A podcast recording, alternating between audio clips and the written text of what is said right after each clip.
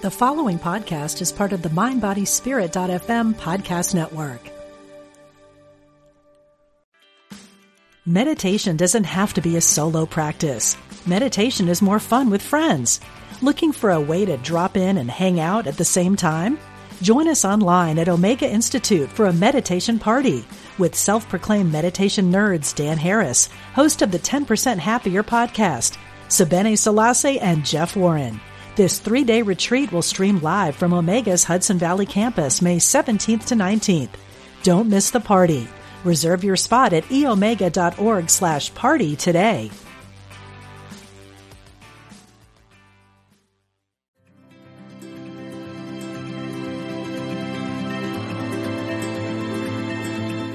Welcome to Mental Health, Hope, and Recovery. I'm Helen Sneed. And I'm Valerie Milburn.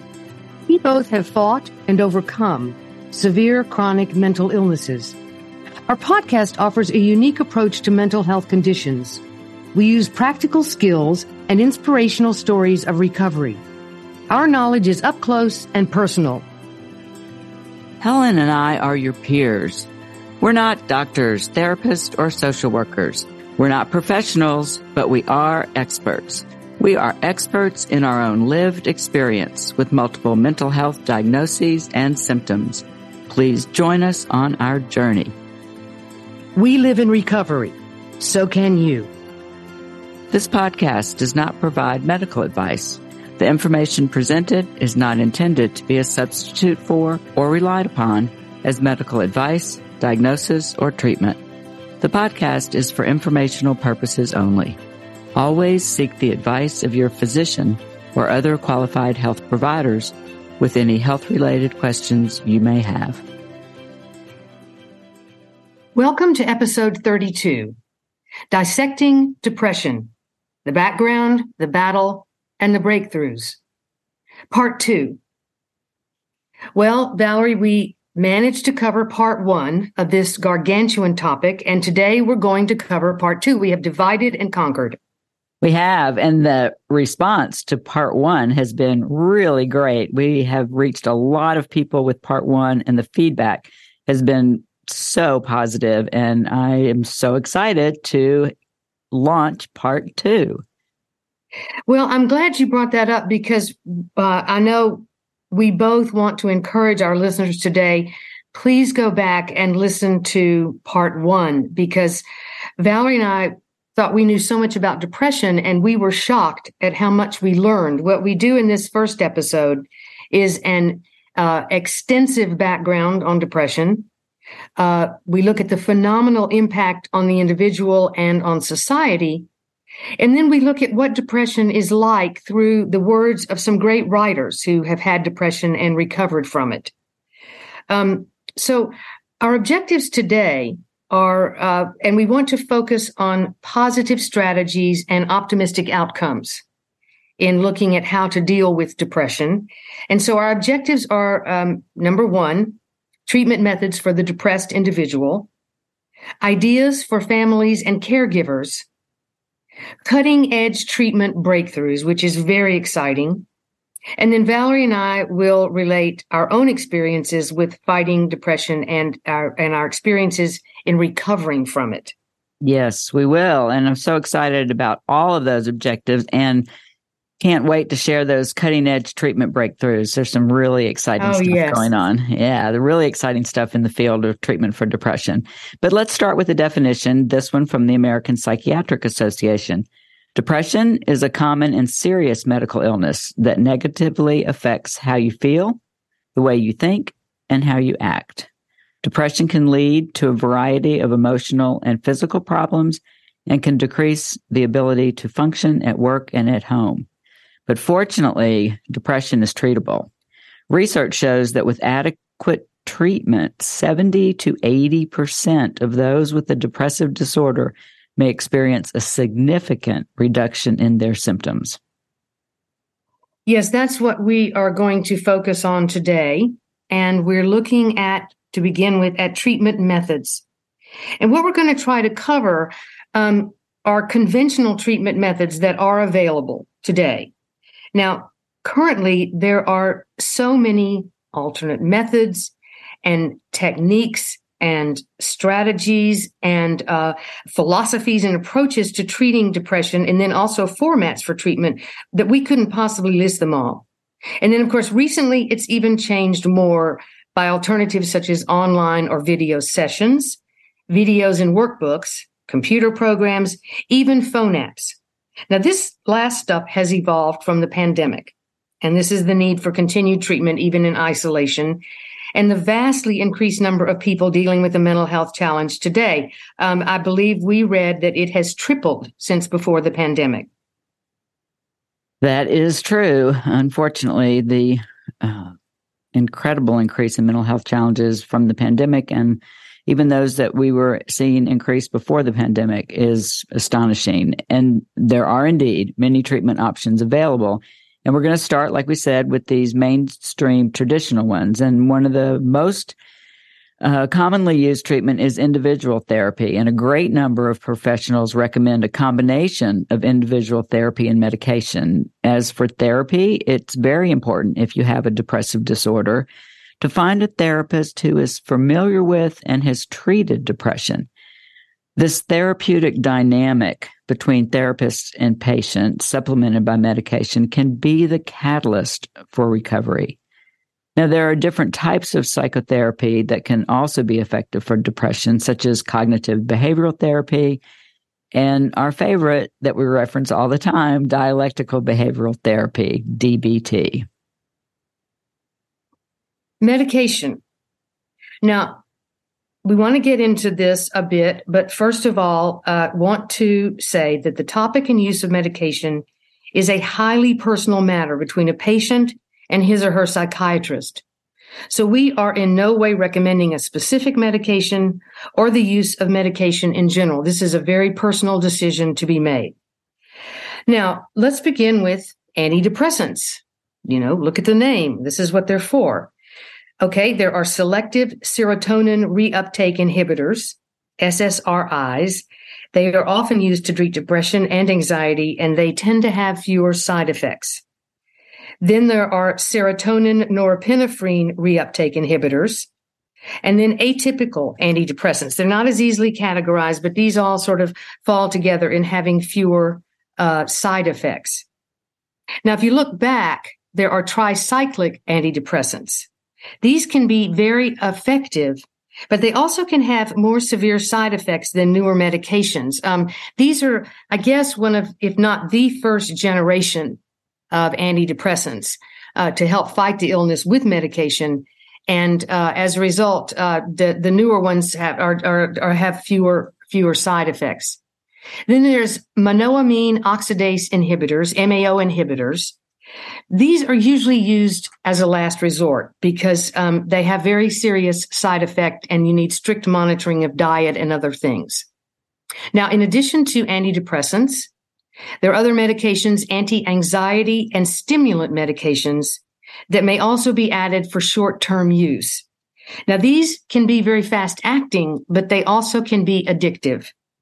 It's important to note here that for someone with a substance use disorder, it's important to let um, his or her doctor know that a substance use disorder exists because there are non-addictive anti-anxiety medications available to be supplemented in a um, treatment of a, of a, depressive disorder.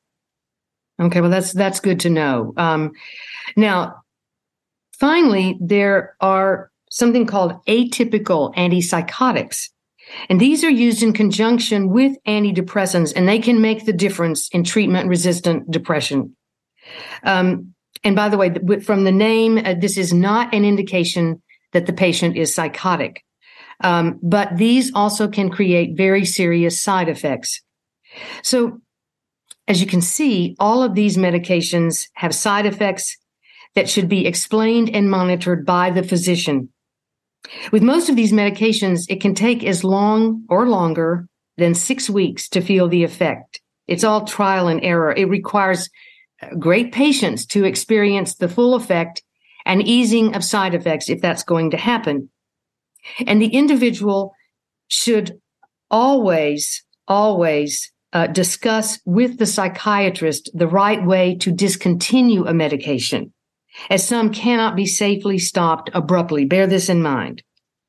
Just a note on side effects.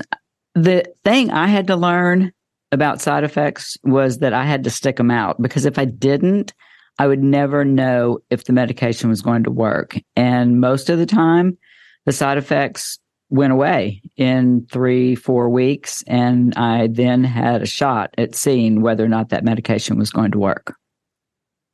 Again, enormous patience is required. Yep. Now, anyone with depression should be watched closely when taking an antidepressant, starting a new medication, or changing dosage. If someone has suicidal thoughts, um, the person should take immediate action, such as contacting a doctor or going to the emergency room. And that leads into another treatment method, which is hospitalization. And we did an entire episode on uh, psychiatric hospitalization, and that's such a powerful episode. If you haven't caught that one yet, it's it's worth a listen. So hospitalization treatment can be extremely essential and very effective when the patient is in danger to him or herself or others. And hospitalization can be the treatment of choice for safety from suicidal behaviors or thoughts, or when there is an inability to take care of oneself and in times of medication changes. I know I have gone into the hospital for, to have a medication change monitored. Hospitalization provides routine and structure, provides regulation of medication, observation by staff, provides activities, and can provide a proper diet. Of great benefit with hospitalization to me and to you, Helen, was the loss of isol- isolation and the relationships. Absolutely. You know, I've always said that I, I hated the hospitals, but I loved the people in them. And they really were my salvation, you know. Yeah. The it was definitely that contact again with people that I needed sometimes when I was hospitalized. So also outpatient day treatment programs can be very effective in providing support to get symptoms under control. Another treatment method is group therapy uh, peer support can be an incredible healing vehicle for a person who suffers from depression. Uh, companionship, which we keep talking about, companionship with those who have the same issues and challenges can have a very positive and lasting impact. And then there are skills and techniques. And these are things such as dialectical behavior therapy, realistic goal setting, yoga, Pilates, meditation, spirituality, mindfulness. These are methods that are very important because the individual can use them on their own. Those skills and techniques lead right into lifestyle habits, which isn't always considered a treatment method, but lifestyle habits is a form of treatment. Um, those habits are forms of treatment. And I know my doctor asks me every time I'm in, uh, Are you exercising? What does your exercise routine look like right now? How's your sleep? So those life, lifestyle habits for me are what I call my wellness plan. And research shows how effective exercise is. It has been proven to help overcome depression and to prevent relapse. A healthy diet and sleep habits are also key. Other lifestyle uh, technique, lifestyle habits that can be very effective in helping with managing depression are such things as journaling, listening to music, painting, Reading can pr- provide relief and inspiration. And then there's volunteer work that has brought incredible um, vitality to our recovery. Um, Helen and I both, uh, you and I, have found such um, richness in connecting with people in our community through our volunteer work. Yes, I, I, I know. I think it's true for you too. But I couldn't have come uh, this far without it. There, there's no doubt. And this leads to something that comes out of volunteer work, which is relationships. And they are of critical importance, as we know, to treatment and recovery. Uh, that's the support and connection provided by family and friends. A sense of community, however small, you know, it can just be one person. And these connections can help an individual through a bad hour or keep them from acting on suicidal ideation. And you know, it it works to try to answer the phone, to reach out, make a call or text, or even when the individual doesn't feel like it. It's very seldom that he or she will feel worse. And in many interactions with others, can experience maybe, you know, a lightening of mood. Say it's just for half an hour, an hour. It's, it, it works, you know? So uh, it's great for the individual to reach out. You know, as Forster says, connect, only connect. It's because, true. Um, we've talked about this, Valerie, and, and I am convinced that it is loneliness that kills people with mental illness. And I so agree. these relationships can, just nothing could be more important, in my opinion. It is that reaching out is so important. I, I have a friend who knows the importance of it to the extent that she will call me sometimes and I'll say, I don't even really want to be calling you, but I know I need to call you. So, hello, talk to me. She's really funny, but she knows that, like you said, she's not going to feel worse after the phone call. So, these are some really great treatment methods we just went over. And I want to go into support for family, friends, and caregivers because that support you know we just talked about treatment for the person who is living with a mental health condition you know the uh, the one we're talking about right now depression. And so here are some ideas for support for those who love and care for people with a mental health condition. Because families and caregivers you know face incredibly difficult challenges supporting a person living with depression and I mean, depression, of course, isn't contagious, but dealing with a depressed person's thoughts and moods can create a tremendous pressure on the caregiver's own well being. And here are some suggestions for families, friends, caregivers as they support someone struggling with depression. First of all, educate yourself about the disorder. And Dr. Stephen Strakowski, who was one of our guests, talked about the importance of educating, learning about the disorder. So learn everything uh, possible so that um, being able to react and respond appropriately is um, available. Take care of have uh, the importance of taking care of themselves, family members, and friends and caregivers through a healthy lifestyle, rest and exercise, and finding a support system is just paramount. That is, the importance is paramount. In some instances, family members or caregivers enter into therapy themselves. And when burnout strikes, a break can be necessary. Yes, I think that it's easy to, well, not easy to deal with any of this, but uh, for me, I besides dealing with my own depression, you know, we've all dealt with it in other other loved ones in our lives, and it uh, it is it's a it can it takes quite a toll. You know, mm-hmm. it really does. Whether you have it or you're helping someone who's dealing with it, and so here are some um, productive methods for loved ones when they're dealing with the depressed individual. To begin with, it's best not to get drawn into the person's extreme reactions um, because uh, just keeping sort of being more centered and more balanced and not just going to those to those uh, heights or depths is, is probably a good idea for for communications. It's important to validate the person's emotions. Um, th- this for me is so important. Empathy is key, and a good supporter is a good listener. It's also significant to resist the temptation to tell them what they should feel. I call this the Oh, just buck up school of medicine. It can distress the depressed person to hear what a healthy person thinks would help them or how they can pull themselves out of a bad mood. And, you know, we, we know that depression is not just a bad mood. So it's best to try not to tell them what would help or give an example of how to pull themselves out of one of these bad moods. Uh, it can make them feel anger or guilt or shame. I know for myself, I just would feel all of those emotions in in huge amounts because you know, people go, oh well, I just you know I get in my car and I drive over to the mall and I get a new dress and I feel so much better, mm. and you know, or I play baseball with my son or whatever, and you know I just want to go, darling, I cannot put my shoes on Yeah. You know, please give me a break here. You know what I mean? Oh, I had a friend tell me, I, uh, you know, I was really suffering from depression and I started walking and I walked every morning for three weeks and, you know, I felt completely better.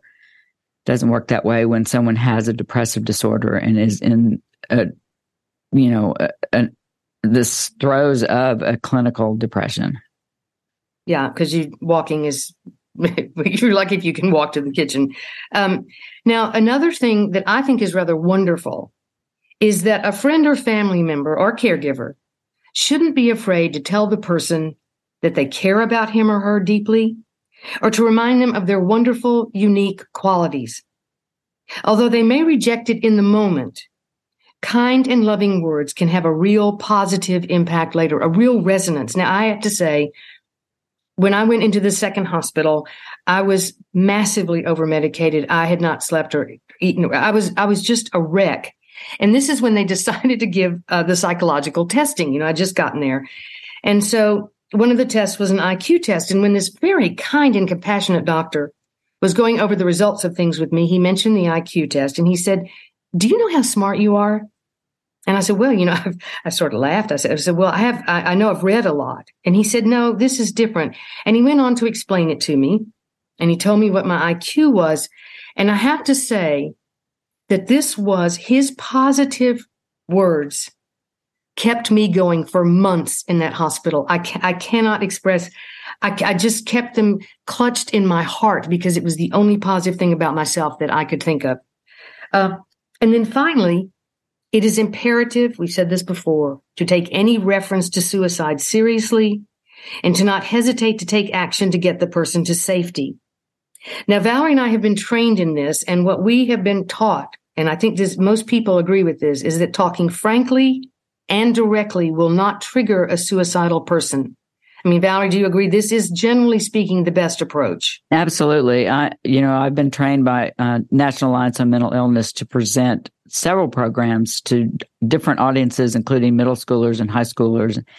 And the research shows absolutely that, that talking frankly and directly about suicide will not trigger someone into taking action toward suicidal behavior. It is important to take any reference to suicide seriously. And now we have the 988 number that will take um, you take anyone who wants to talk about someone they're worried about or themselves, 988 will uh, take you to a person immediately. Yes, I just read that with 988, and it's been it's its first year anniversary, and something like 50 million people have already contacted it. It is tremendously successful. So, with all this in mind, here is some final advice on treatment. And it comes from Andrew Solomon, who is a man who had terrible depression and wrote one of the most brilliant books about depression that there is. And here's what he had to say. Listen to the people who love you. Believe that they are worth living for, even when you don't believe it. Seek out the memories depression takes away and project them into the future. Be brave, be strong, take your pills, Exercise because it's good for you, even if every step weighs a thousand pounds. Eat food when food disgusts you. Reason with yourself when you have lost your reason. The surest way out of depression is to dislike it and not to let yourself grow accustomed to it. Block out the terrible thoughts that invade your mind. Brilliant words, Andrew Solomon. Those different ideas in that quote just strike me every time I read them. Be brave, be strong. You know, the how he opens it, listen to the people who love you. That has been so important for me. And this quote is so powerful that we will have it in our show notes and it will be on our website. Um, so you know, you too can access the power that we see in that quote.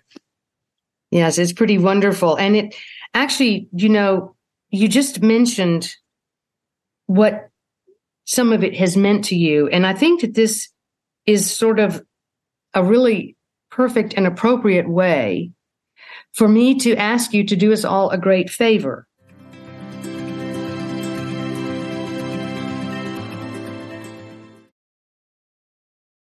this is where uh, I think that one of the best things that we have to offer today is you're telling your story and your own uh, what, what you did to to to fight and to deal with depression and recovery. So, Valerie, can you tell us your journey?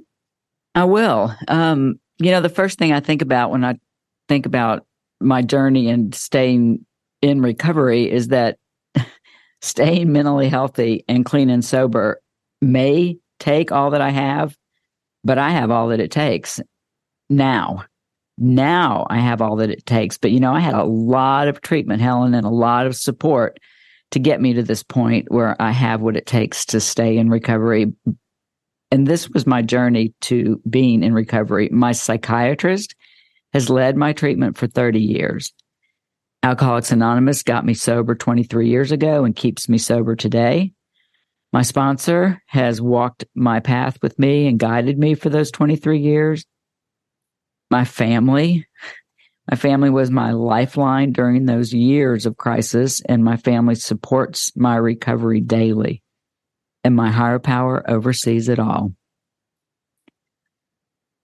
Thinking about my journey, I think it's interesting to note that the statistics on the time lapse between the onset of a mental illness and treatment for the illness is 11 years. And that's a statistic that NAMI puts out. And my delay was about 20 years, well, 21 to be exact, diagnosed at 12, age 12, and uh, didn't get treatment until I was 33 when I saw my psychiatrist for the first time. And I crashed at 34, age 34. Well, that was a long wait. Um, now you you you you've mentioned that you know that there were two treatment methods, psychotherapy and EMDR, that have been critical to your recovery. And also, I should just say that both your psychiatrist and your EMDR therapist have been guests on our podcast, and they are both the incredibly compassionate and brilliant individuals. But what tell them. Tell about those those two treatment methods in particular. Well, I'm fortunate to have the, both those people in my life because psychotherapy has been the foundation of my treatment, and EMDR, which is eye movement desensitization and reprocessing therapy, used mainly for trauma. That um, EMDR brought me into recovery from my trauma, and I didn't really get better until I got treatment for my trauma. So that's uh, psychotherapy the foundation and EMDR, the treatment that I needed for my trauma. Biofeedback therapy was helpful for coping with anxiety and obsessive thinking. Other treatments, cognitive behavioral therapy and dialectical behavioral therapy, both helped me tremendously with the way I manage my thoughts and my behaviors. Now, we talked about hospitalization a little while ago, and when I was in psychiatric hospitals, the treatment I benefited from that I didn't get anywhere else was art therapy and drama therapy. And I am no artist, but I learned a lot through what I put on the paper in art therapy. So, couples counseling was extremely important in my treatment. My husband and I went to counseling every week for two years to heal from the trauma of my illness and the crisis part of my illness. And this counseling made us stronger, made us know and love ourselves and each other much, much more. And then another really important part in my te- uh, treatment was the genetic testing that my psychiatrist did about 10 years ago because this allowed my doctor to fine tune my medications. And I had even greater stability in my mental health after we made the changes in my med- medication based on those genetic tests. So, a bit about medication. My medication saved my life. My manic episodes had become severely destructive, and I was living in what is called a mixed state. I was depressed and having manic episodes at the same time, called a mixed state. So I was so distraught over my behaviors during manic episodes that I was suicidal again. And at this point, I had been taking medication for about eight years and had had a few good stretches of recovery with my mental health. And I was even sober at this point for about three years. uh, there was a lot going well in my life, but I could not get a handle on the mania. So we tried a new mood stabilizer and it worked. my manic episodes just stopped. They they stopped and I haven't had a manic episode since I started taking that medication. That's miraculous. It really is. And you know, I know medication isn't for everyone and I honor everybody's choice, but medication works for me and I will gratefully take my medication for the rest of my life. Now, I do think it's very telling that one medication, the same one for all these years, has been able to control the manic side of the bipolar disorder I live with. But the depression side continues to rear its head regularly, even in recovery. And I talked about that last episode. I talked about the three pretty major bouts of depression I've had in recovery. And I talk, you know, I also have these bouts of low mood about once a year. And, you know, depression's a real bear. It just really is. That's the difficulty of tackling this subject, Helen. Well, well there's something, Valerie, um, about hospitalization that that I about you that that is really amazing is that you were hospitalized seven separate times in 18 months this is when you were really, really. I guess this was when the the, the worst it got. I, I hope it was the worst it got. So you were in hospitals for a total of of four months in eighteen months.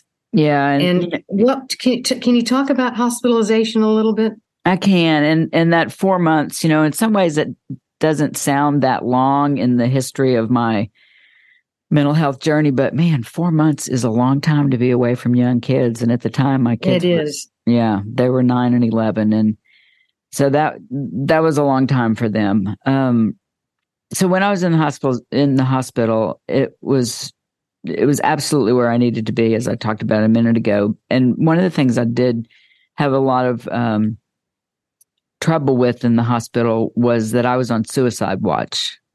One time for the entire five weeks, I was at the trauma hospital, and it was hard. It was really hard but it was life saving. Uh, suicide watch meant I wasn't able to be more than 10 feet away from a staff member.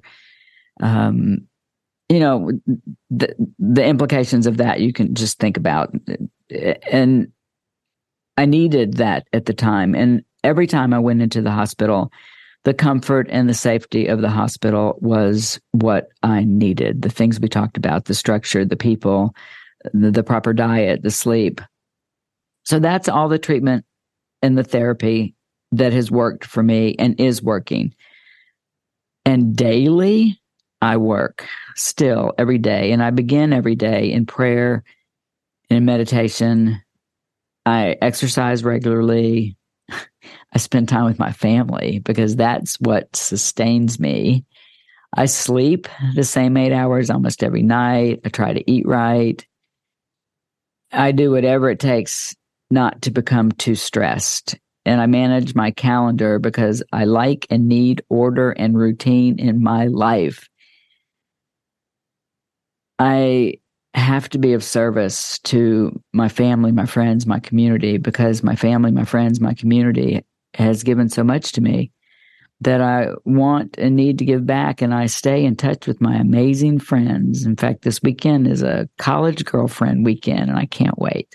So this life of recovery just, you know, it requires a lot of work to maintain. And I like to say I'm always going to have a battle, but I get to choose which one.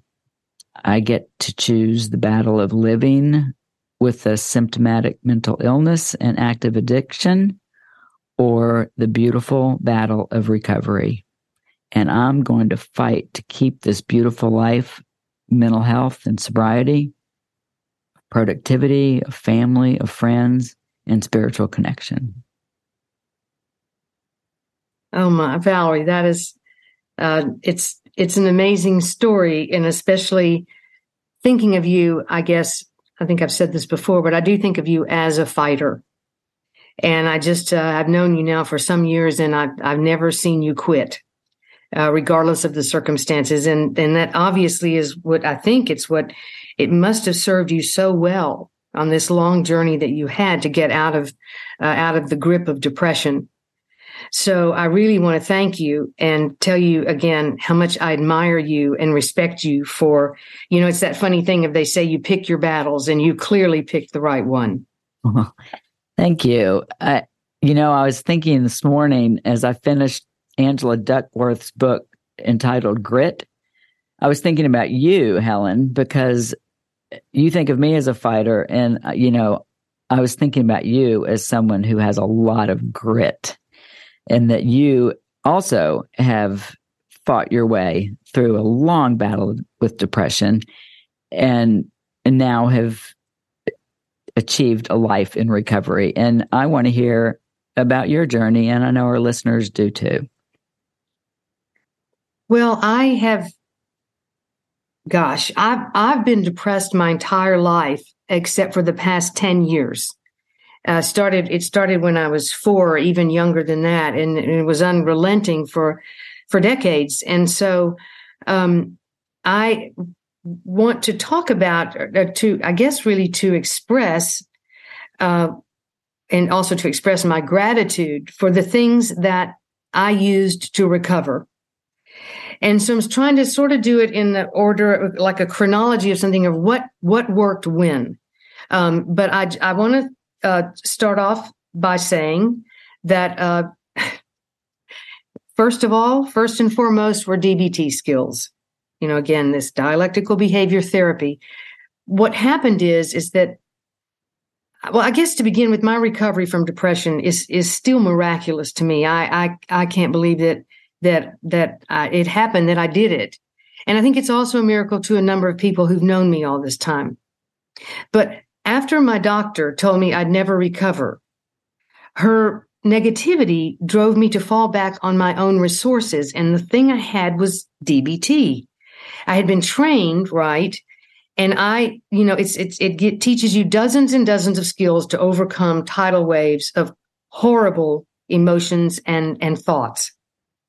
And so I had to, I knew about the skills and I began to practice them like the lifesavers that they became. And I did it and I did it and I did it. And very slowly, white knuckle by white knuckle, I began to crawl back into the world. And it took a long time, but I never disappeared completely back into the abyss again. Now, there are other things that have helped tremendously. One of them is psychotherapy. Um, after a, a really devastating, wrenching break from the doctor that said I was hopelessly sick, I then found on my own the right therapist. And she insisted on equality in our relationship. She respected me and she believed that I could recover. She believed in me. And you know, that's really what I needed. And I began to make real progress. Medication. Again, something for which I am extremely grateful, although I wasn't always. Back then, my new psychopharmacologist found a medication that actually alleviated some of the core depression and uncontrollable thoughts and feelings that had driven me all my life. After 30 years and trying over 60 medications that didn't work, it was like an Old Testament miracle to take one that did. And because of this, I was able to, uh, again, it just reduced the suffering. It was, it was wonderful. And it allowed me to feel well enough to use my therapy and treatment to move forward. So this leads to treatment strategies. Well, let's face it. at the time, I had been in treatment for 33 years. And my new therapist focused on using my skills to deal with real life issues that would support me in the real world. And this was so miraculous. Treatment became a means and not an end. And so tentatively and with some reluctance, I began to successfully deal with my symptoms. I gave up cutting, which I think is the hardest thing I have ever had to do. I gradually moved away from anorexia and developed a more stable relationship with food, which is imperfect, but such an improvement. I began to exercise and sleep regularly. You know, I just made progress in all these areas. And that meant I could accept setbacks with less, less shame and self hatred.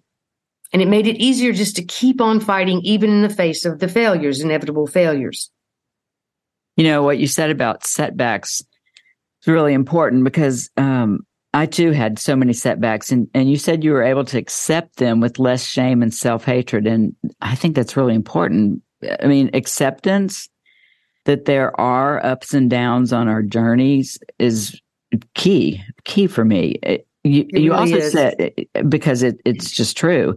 You also said that it was at this point when you really began to make progress because of all of the wonderful things that had happened. You know, the new psychopharmacologist, and new medication, and using your skills. So, were you able to reestablish some of the relationships in your life at that point? I, I know relationships are your lifeblood. It was, well, I guess simply put, my people returned me to the world. Mm-hmm. You know, my, the, the friends and and and family members and caregivers and treatment people and whatever. Um, you know, the person at the drugstore who was like laughed at my jokes. I mean, it just to be back out in the world. The only reason I got there is because of of of the people in my life, and so I have always said that I need people and structure uh, really on a daily basis. And I began to put the structure in place. I had the, the relationships. And then I got a job when I was ready to work again. And these were, um, but again, it was all, it's, it's, it's all about, I, I just think it's all, it's all, it comes down to people and relationships. That, that is the key to healthy living, in my opinion. So then this is sort of embarrassing but there it, are you know th- something i always liked in life that i thought i would never get again was achievement and recognition and as i got better i wrote a play that was produced off broadway and to my surprise it was a great success and since then has been published and has had productions across the country and back then i also began public speaking on behalf of the mentally ill and was very well received you see i learned that my long ugly story had value to others. And these accomplishments gave me a sense of, of my old self, a person I had thought was dead. It's so wonderful that your old self returned because you have so many talents that allow you to serve others, your entertainment through your play, the information and hope you share through your public speaking. I mean, these are amazing gifts you have to share, and they reemerged in your recovery. Thank goodness. Yes, they really did. yeah. And so having all of this come back to you, what what were some of the benefits of being able to use these talents again? Well, I think that you know just sort of at the most basic level because it was through volunteer work and in in relationships there was a mutuality that returned that made me feel a real sense, a genuine sense of purpose and worth you know, it's about giving back. Mm-hmm. You know, it's you know, it's it's give and take, give and take, give and take. And I just hadn't given anything in, or made a contribution in so long. And I think that it to be able to use yourself to the best of your abilities is maybe the greatest blessing that a person can have in life. Absolutely. And I'm trying to do that. I don't always succeed, but I'm trying to do it. And it just makes for a more fulfilling life. And that's what I seem to, the, the, this great reward that I seem to have gotten. And finally, one of the greatest keys to my overcoming depression has been finding the ability and strength to take action. I was paralyzed for so long, and I just there's a DBT skill. And Valerie, is, is it called um, uh, opposite action? Yes, opposite action. I'm so glad. I'm just going to say very briefly this if you are at home, someone calls and asks you to meet them for coffee, you don't want to go, you're not dressed. Or I, I would not want to go. I was not dressed. I felt repulsive. I didn't want to be seen. I didn't want to go out. And you know what? You are taught take the opposite action and go. Mm-hmm. And you know, I started being able to get myself to do that, you know, not all the time. And you know what? It works. It work it works almost every time. You do feel better. I felt better. So uh, anyway, so that's um, uh, that's that's what uh, what what helped me tremendously. And so um, today, uh, hmm, how to describe today? I've been living in recovery for ten years. Again, first time I haven't been depressed in my whole life. It's it's really quite wonderful. Um, I have the skills now to pull myself out of the abyss when I feel myself falling back into it. You know, it's, it's this odd thing of I know what to do. Mm-hmm. And, you know, I pull myself back into the moment. I say, don't look back. The past will kill you because it will. And I, I'm able to get myself back into the present, which is where I kind of have to live. Um, but the pandemic was a big trigger.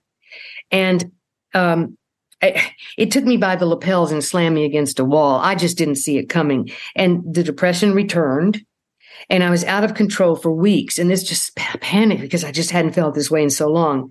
But I've had the inner resources and the the mechanisms inside and the support from others to fight for my life and health. And you mm. know, I won. Valerie, mm. you're one of the people that helped me. Yeah, we both had that same experience and we helped each other through that. Helen, can you share a snapshot of what your life looks like today? I mean, you gave us the overview just now of how incredible this last 10 years in recovery has been. So, what does it look like? Well, first of all, I'm glad that you. I can't share a snapshot of what the top of my desk looks like today as I sit here because it's it's pretty scary. But generally speaking, um, uh, relationships, as I said, I would start with that mean everything, and it's you know that's therapeutic and personal and social and community and whatever. Um, people remain the most important thing in the world to me, and given the quality and endurance of my friendships, old and new my proudest achievement in my life. Now, medication, I accept, I take a ton of medication and I accept the fact that I will be on it the rest of my life. My brain needs it and the side effects are just part of the bargain. I'm extremely grateful that it works. Then there are healthy habits, which I did not have, uh, you know, and that, you know, exercise, sleep, diet, all these things, you know, in appropriate measure. And then the eating disorder is the most difficult symptom to manage. I have not cut one time in in a in a decade, which is you know just again miraculous. That's phenomenal. But um, yeah, but I get the eating disorder under control sometimes for years, and then it slips back. So I'm just you know just have to keep fighting the good fight. I keep a journal, which I have all this time since 1981, and uh, and I do it now still every day, and I recommend it to anybody. And then there's something that I had to I had to find something that you know they call it self-soothing. And that's where you know what I used to use cutting and acting out with food and all these horrible things. And so what I have learned is that when the world overwhelms me, which of course it does at times, I can soothe myself by the simple act of reading in bed. And I have to say here, that the National Institute of Health has done a study and shows that reading has been found to reduce feelings of isolation in individuals with mental health issues by up to 40%. So y'all go get a book. I believe or that. a library card or yeah. a library card. Yes. Um, now, creative work, uh, ex- except for the relationships in my life, this is the most important thing in in in my world, in me actually. And so I am writing again. Um, See, I had thought that recovery meant the end of my creative life. You know, some kind of terrible trade off. You know, you don't suffer anymore, but you don't really have very good ideas anymore, whatever. But instead, I've learned that I can produce work of the same quality without being driven by mania and desperation. And I would never have believed this.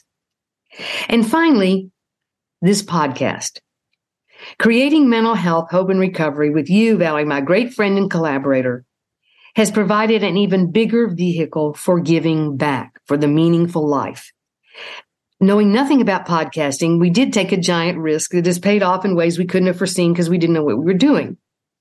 And we are reaching more people than we ever dreamed of all around the world. I mean, it's fabulous.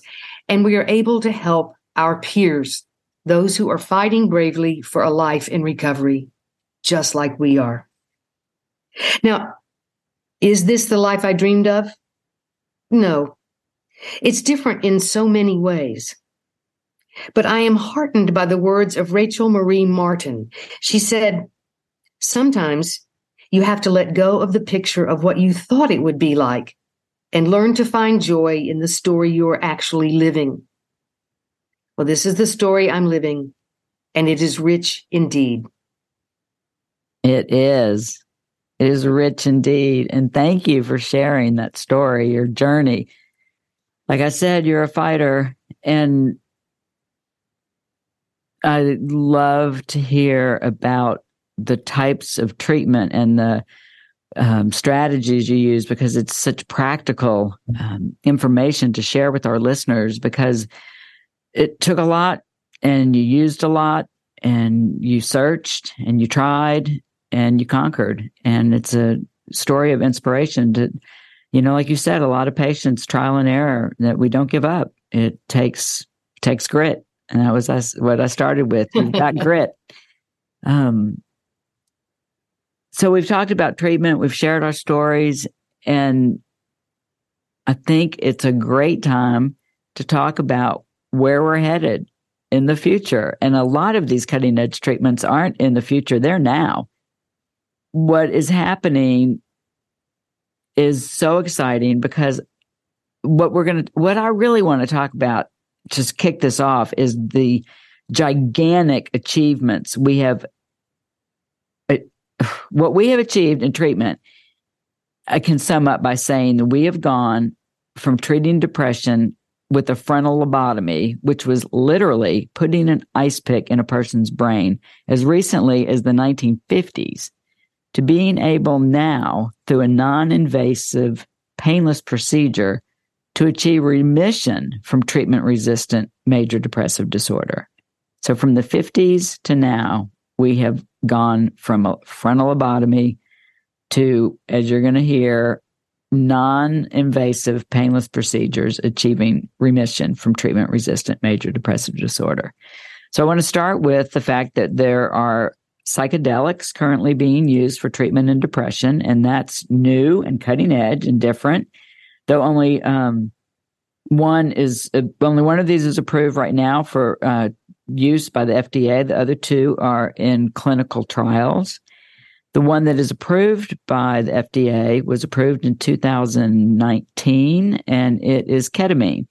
Ketamine is uh, derived from PCP or angel dust, and ketamine has been used in hospitals and veterinary clinics for years as an anesthetic. And it was also cited as a drug of misuse under the term special K. Now, people may be familiar with it once I put it in those terms. So, ketamine recently, as I said, since 2019, has been used widely for treatment resistant depression that I just mentioned. So, relief from this treatment resistant depression with ketamine happens rapidly. Instead of waiting for a traditional antidepressant to hopefully provide relief, people with treatment from uh, with ketamine can get benefits in about 40 minutes and can also stay stable in stable remission for up to 16 weeks. It just doesn't seem possible. It's pretty amazing. I believe you, but it doesn't seem possible. It's so it's so wonderful. It is, and it's being used very widely um, and very effectively. And another interesting thing that's uh, very exciting is that in recent trials with ketamine, recent clinical trials, in fact, this was just released last month. Um, ketamine has been found to be equally, just about as equally effective as electroconvulsive therapy, ECT, for treatment of major depressive disorder. And that is pretty amazing because ketamine has the advantages over ECT of not needing anesthesia and has no chance of the loss of short term memory that's often associated with ECT. So that's pretty, pretty cool finding. So that's ketamine. Now, the other psychedelics, uh, such as psilocybin, which is found in a species of mushrooms, and MDMA, commonly known as ecstasy, have also gained attention in recent years for their potential in treating depression and other mental health conditions. So these these two are in clinical research studies, and they have shown promising results. Um, now, here is some hot off the press research. The FDA released just a couple of weeks ago their first ever draft guidance for researchers looking into these psychedelic treatments. And they've included one that has not been included before. and that's lysergic acid diethylamide. And yes, that's LSD. So these guidelines include LSD, psilocybin, which again is found in mushrooms, and MDMA, Uh, MDMA, which is also known as ecstasy. That's pretty cool. The FDA has given draft guidance for these three psychedelics. So on to other new treatments. And this one, the last one I want to talk about is called transcranial magnetic stimulation, also known as referred to as TMS. The TMS has been in use since 2008, approved by the FDA in 2008. And it is a procedure that uses magnetic fields to stimulate nerve cells in the brain. And it's very simple. It's a uh, electromagnetic coil is placed against the scalp of um, patient's head, and it delivers a magnetic pulse. It has been shown to be extremely effective for treatment resistant depression. So, last thing is so exciting. There's a new type of magnetic brain stimulation, a new type of TMS, and it is referred to as SAINT. It's from the Stanford uh, University School of Medicine, and the acronym for it is SAINT. It has brought about rapid remission to almost 80% of participants in the clinical trial who have severe depression. That's pretty amazing. And in the study, the remission typically occurred within days and lasted months. The only side effects were temporary fatigue and headaches. Now, this is what the senior author of the study said. Here's his quote It could be a game changer. Now, here's what I think is extremely, what, what I think is extraordinary about the study. Okay, in three quarters of the research participants, the T, the SAINT procedure, the new TMS, advanced uh, trans, the advanced TMS, they were able to reverse neural activity that was flowing in the opposite direction in participants who were severely depressed, flowing in the opposite direction than it was with a quote normal brain. So it was 80% of these participants who had rapid remission from severe depression. Okay. So they they were actually able to reverse neural activity. And it was those patients whose neural activity was reversed who had the rapid remission and only with mild temporary side effects. I mean, I'd say this is incredible progression in the treatment. We've gone from uh, sticking an ice pick in people's brains to reversing neural activity to re- achieve uh, remission from depression anyway, I think that's pretty cool. Well, this is uh, again, you said this at the at the beginning that not only are these breakthroughs thrilling, but they are here. And I mean, it's I don't know how much more time it will be with more clinical trials will be necessary and stuff, but it's uh, it's it it's just it's it's thrilling to think of of what it might do. It is. I know, I know. I know. It's it's just in clinical trials, and I can kind of geek out on it, but there's so much I didn't include. I mean, Helen was like, "Valerie, this, you're you are geeking out on this. You you got to stop, stop researching." I just really got caught up in this. In that last one, I mean, it's just so amazing what we've done in in the last, uh, really just the last ten years. The brain research has exploded. Well, and reversing reversing the you know some whatever neural activity in the brain to go in the opposite direction. Don't I don't understand how they did that. I'm, that's why they're called saints, I guess. Yep. Um, but anyway, I think um, that this is a sort of like a really positive way to close our two part investigation of depression. I mean, Valerie, what you've uncovered, the, the progress and promise in treating depression are staggering. And it, it makes me very hopeful for those who are fighting today. And we always like to focus on hope. Um, and that's just because, Valerie, you and I have found it in abundance through our own lived experience with the disorder. And believe me, I lived for many, many years with no hope of any kind. And so when you get it, uh, you know, it's it, it it it just makes all the difference in the world. You and I are living proof that depression can be overcome. But let's turn to the eloquent wisdom of writers who suffered and recovered from depression. Now, here are some positive words about depression from writers who know. So, this first one is from Kay Redfield Jamison, the brilliant woman. Um, she says, Love has, at its best, made the inherent sadness of life bearable and its beauty manifest. If love is not the cure, it certainly can act as a very strong medicine. Okay, so out of depression, this is love. Uh, Jenny Lawson said, I've often thought that people with severe depression have developed such a well for experiencing extreme emotion that they must be able to experience extreme joy in a way that normal people also might never understand. That's joy. And finally, from Andrew Solomon, the opposite of depression is not happiness, but vitality. And my life, as I write this, is vital, even when sad.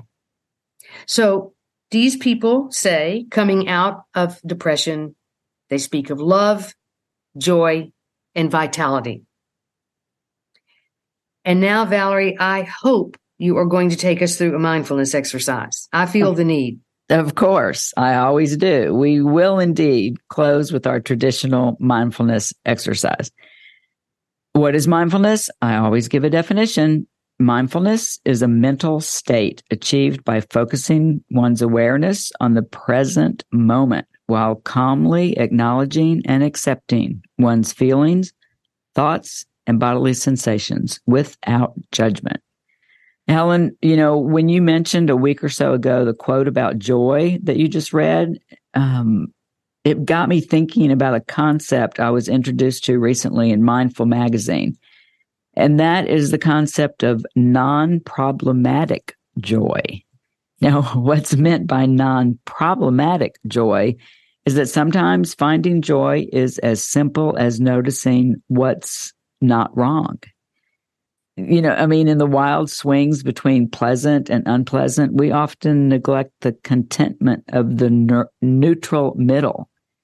And while these experiences of things, experiences of things that are not problematic might not thrill us, paying attention to them encourages an appreciation and gratitude for all that's still right in the world.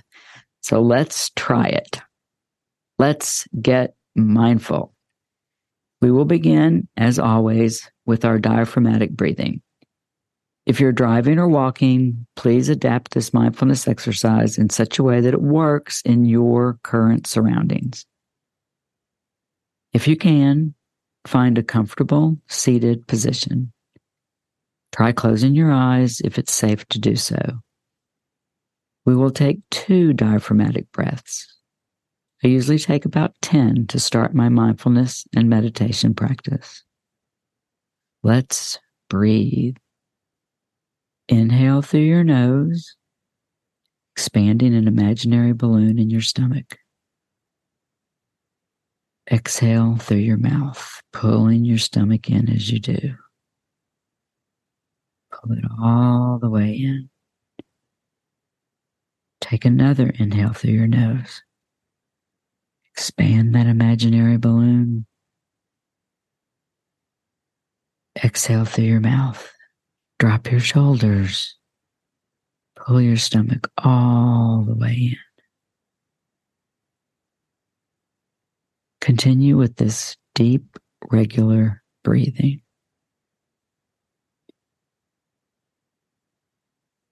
Now imagine you are just waking up in the morning. If the sun has already risen, acknowledge that this is the first thing that has gone right for you today. If the sun has not yet risen, acknowledge that you have a sunrise to look forward to.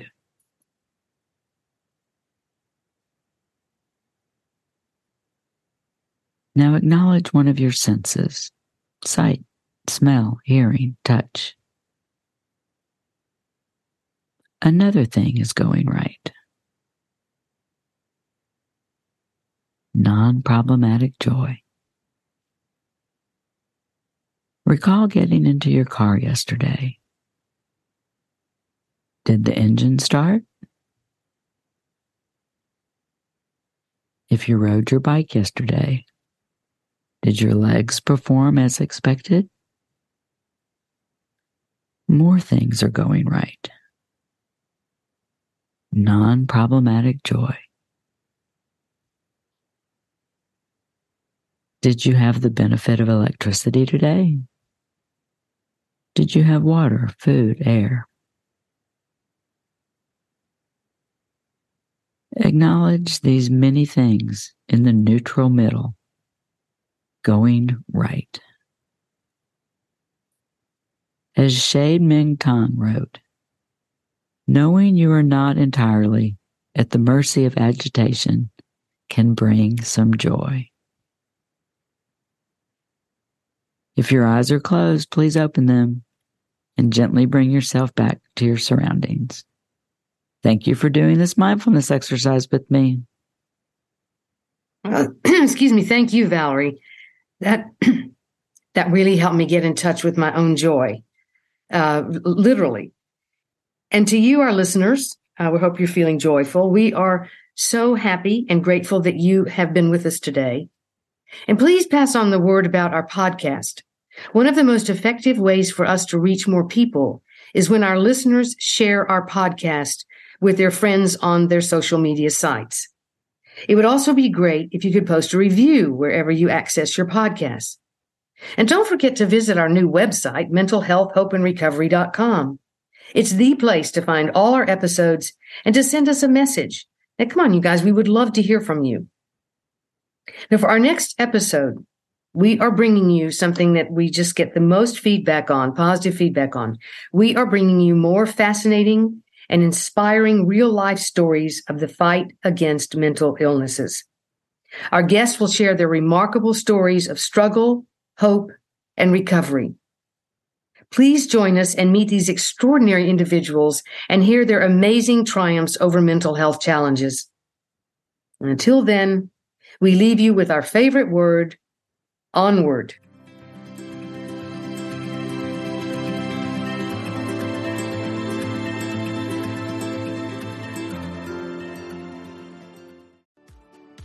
Do you ever feel that calling that you should be doing more with your life?